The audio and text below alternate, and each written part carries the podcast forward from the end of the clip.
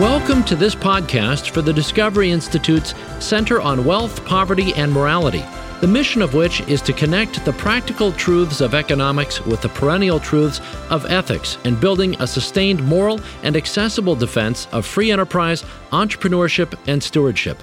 I'm David Boze, your host.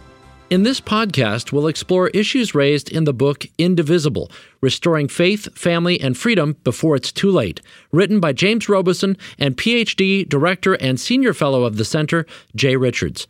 This time, I'll talk with Dr. Richards about how he chose the issues to confront in the book, why he included some of the stronger arguments of opponents, and about some of the prominent controversies in education, economics, and the environment as you were going through all the issues to intellectually arm people of faith to start tackling in the public square, which issue did you find most important that they arm themselves on?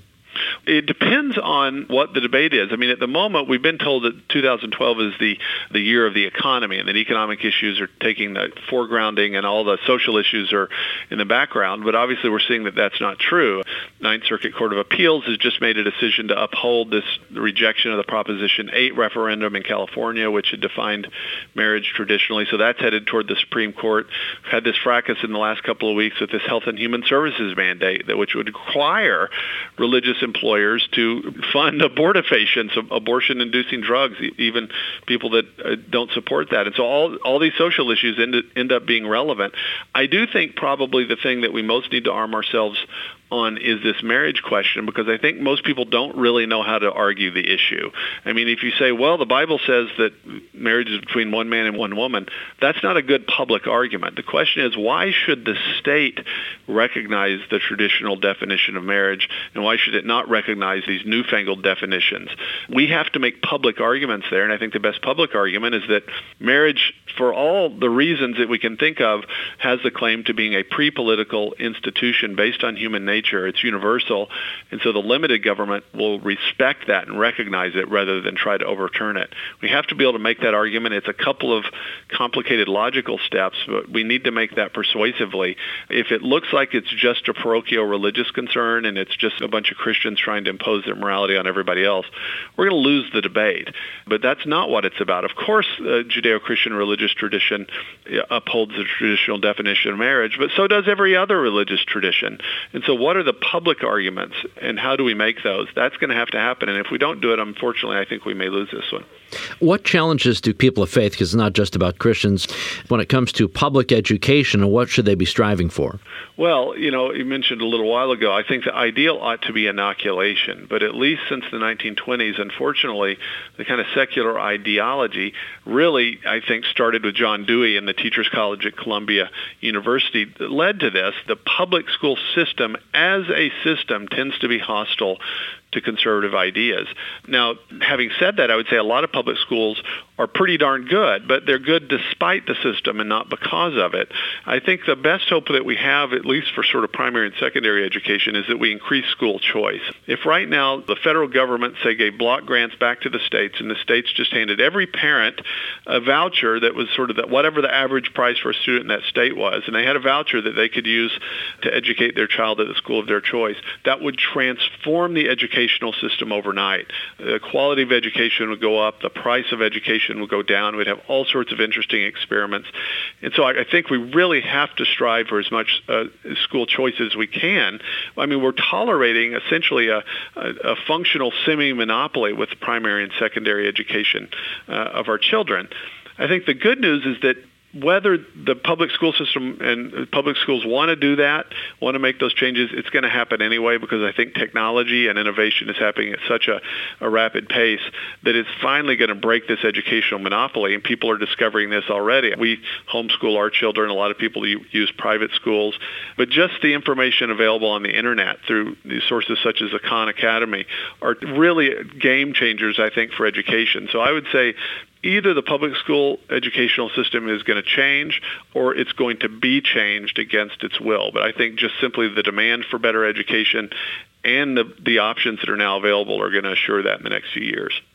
What about the confusion over economics? Right now, culturally, we seem to, Americans in general, seem to react instinctively when they're thinking they don't want to take other people's wealth. They think that uh, a certain amount of, of wealth has got to be fair, but we still get trapped into these kinds of conversations that have basically uh, redefined terms like uh, what's equal or what's fair or what greed is.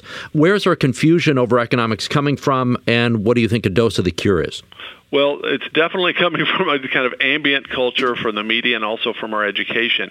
Economics is a funny business because I would maintain that you can learn most of what you need to know about economics without having an economics textbook just by learning the rules of reasoning in economics. Learn to think about unintended consequences. Learn to understand that your intentions for a policy and how the, the policy is going to affect people are two different things.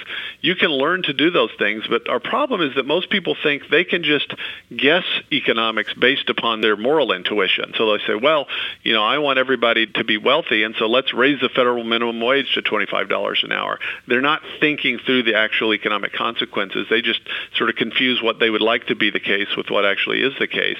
And so I think there's really no shortcut to learning some of these basic economic rules of reasoning. Some of the most important things I think people have to learn, for instance, that a free economic system is not a zero-sum game. People can get wealthy not by taking wealth from someone else, but by creating wealth for themselves and for others. If you understand that, if you understand that an entrepreneur can create wealth rather than taking it from the economy, then when you see somebody that's successful and has become successful in a legal way, you don't say, gosh, I need to take some of their money because they stole it from somebody else. No, you understand that they've created that wealth. I'm glad that actually most people kind of intuitively, at least Americans, realize that. So that I think a large percentage of the population still reacts in disgust when they hear this kind of class warfare stuff.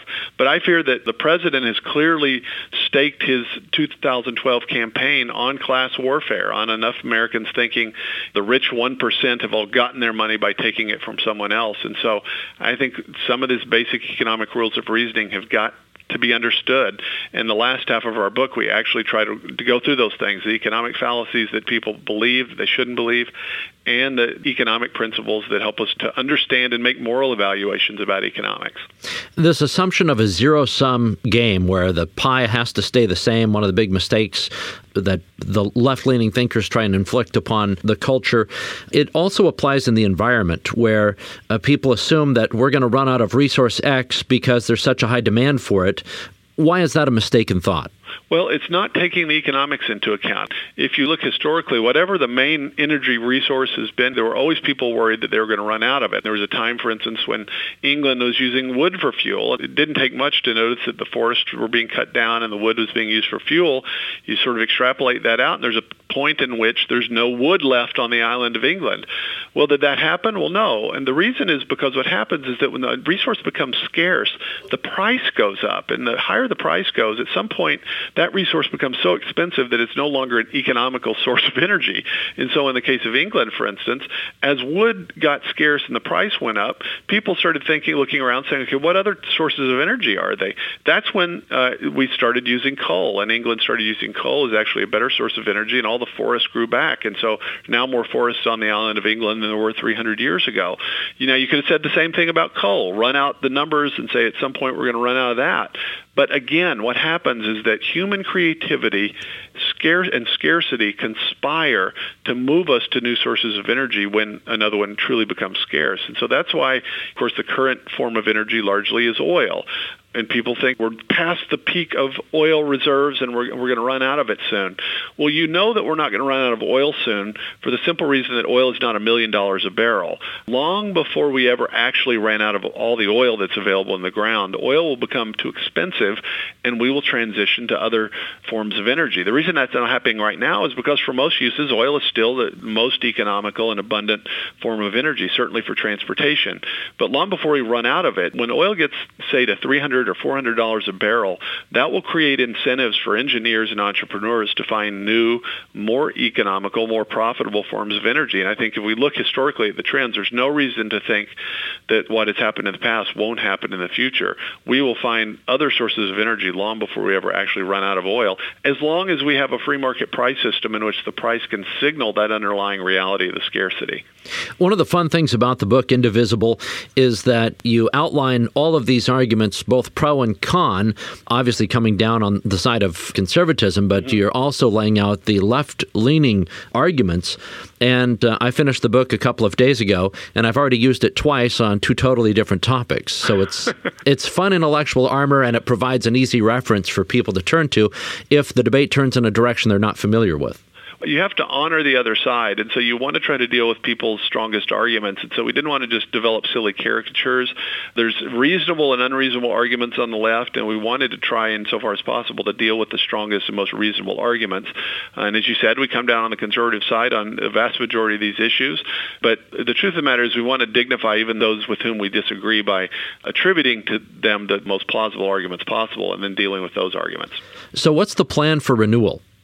Well, the plan for renewal, in our case for this book, is we're going to be speaking around the country. We're on a bus tour, and we're going to be at several uh, conferences where we try to bring together people of faith, diverse people of faith, with free market people uh, to get them thinking about these issues clearly. I mean, the first task is for us to educate ourselves so we understand the issues, we understand the core principles, and we think clearly so we understand what kind of policies those principles should manifest themselves in. And then we find candidates that fit that. But that's just the first step. We actually think the reason that, say, the religious right did not have more effect when it emerged in 1980 is that it was merely a political movement and was not a larger movement of moral and spiritual renewal among people of faith. And so we think, frankly, that we need to be praying and looking at ourselves. I mean, if we're worried about poverty in the world or we're worried about the environment or worried about something, rather than always saying, okay, what's the federal government doing or what's society doing, let's say, what are we doing as people of faith and as, as local communities, as individuals? And so we hope that this awakening culturally and politically will be accompanied by a deeper sort of spiritual transformation among people of faith, just as it's happened in the past. If you look at major cultural movements, whether it be the Reformation or the Counter-Reformation or abolition, all those things happened as a part of a spiritual movement. They weren't just political movements. Even the American Revolution itself was a part of the First Great Awakening. And so I think what we need to realize is that nothing really important is going to happen if it's merely political. It also, I think, needs to be moral and spiritual. We hope you've enjoyed this podcast from the Discovery Institute's Center on Wealth, Poverty, and Morality. If you'd like more information about the center, please go to discovery.org and click on the Center for Wealth, Poverty, and Morality link. This podcast is copyright 2012, the Discovery Institute. All rights reserved.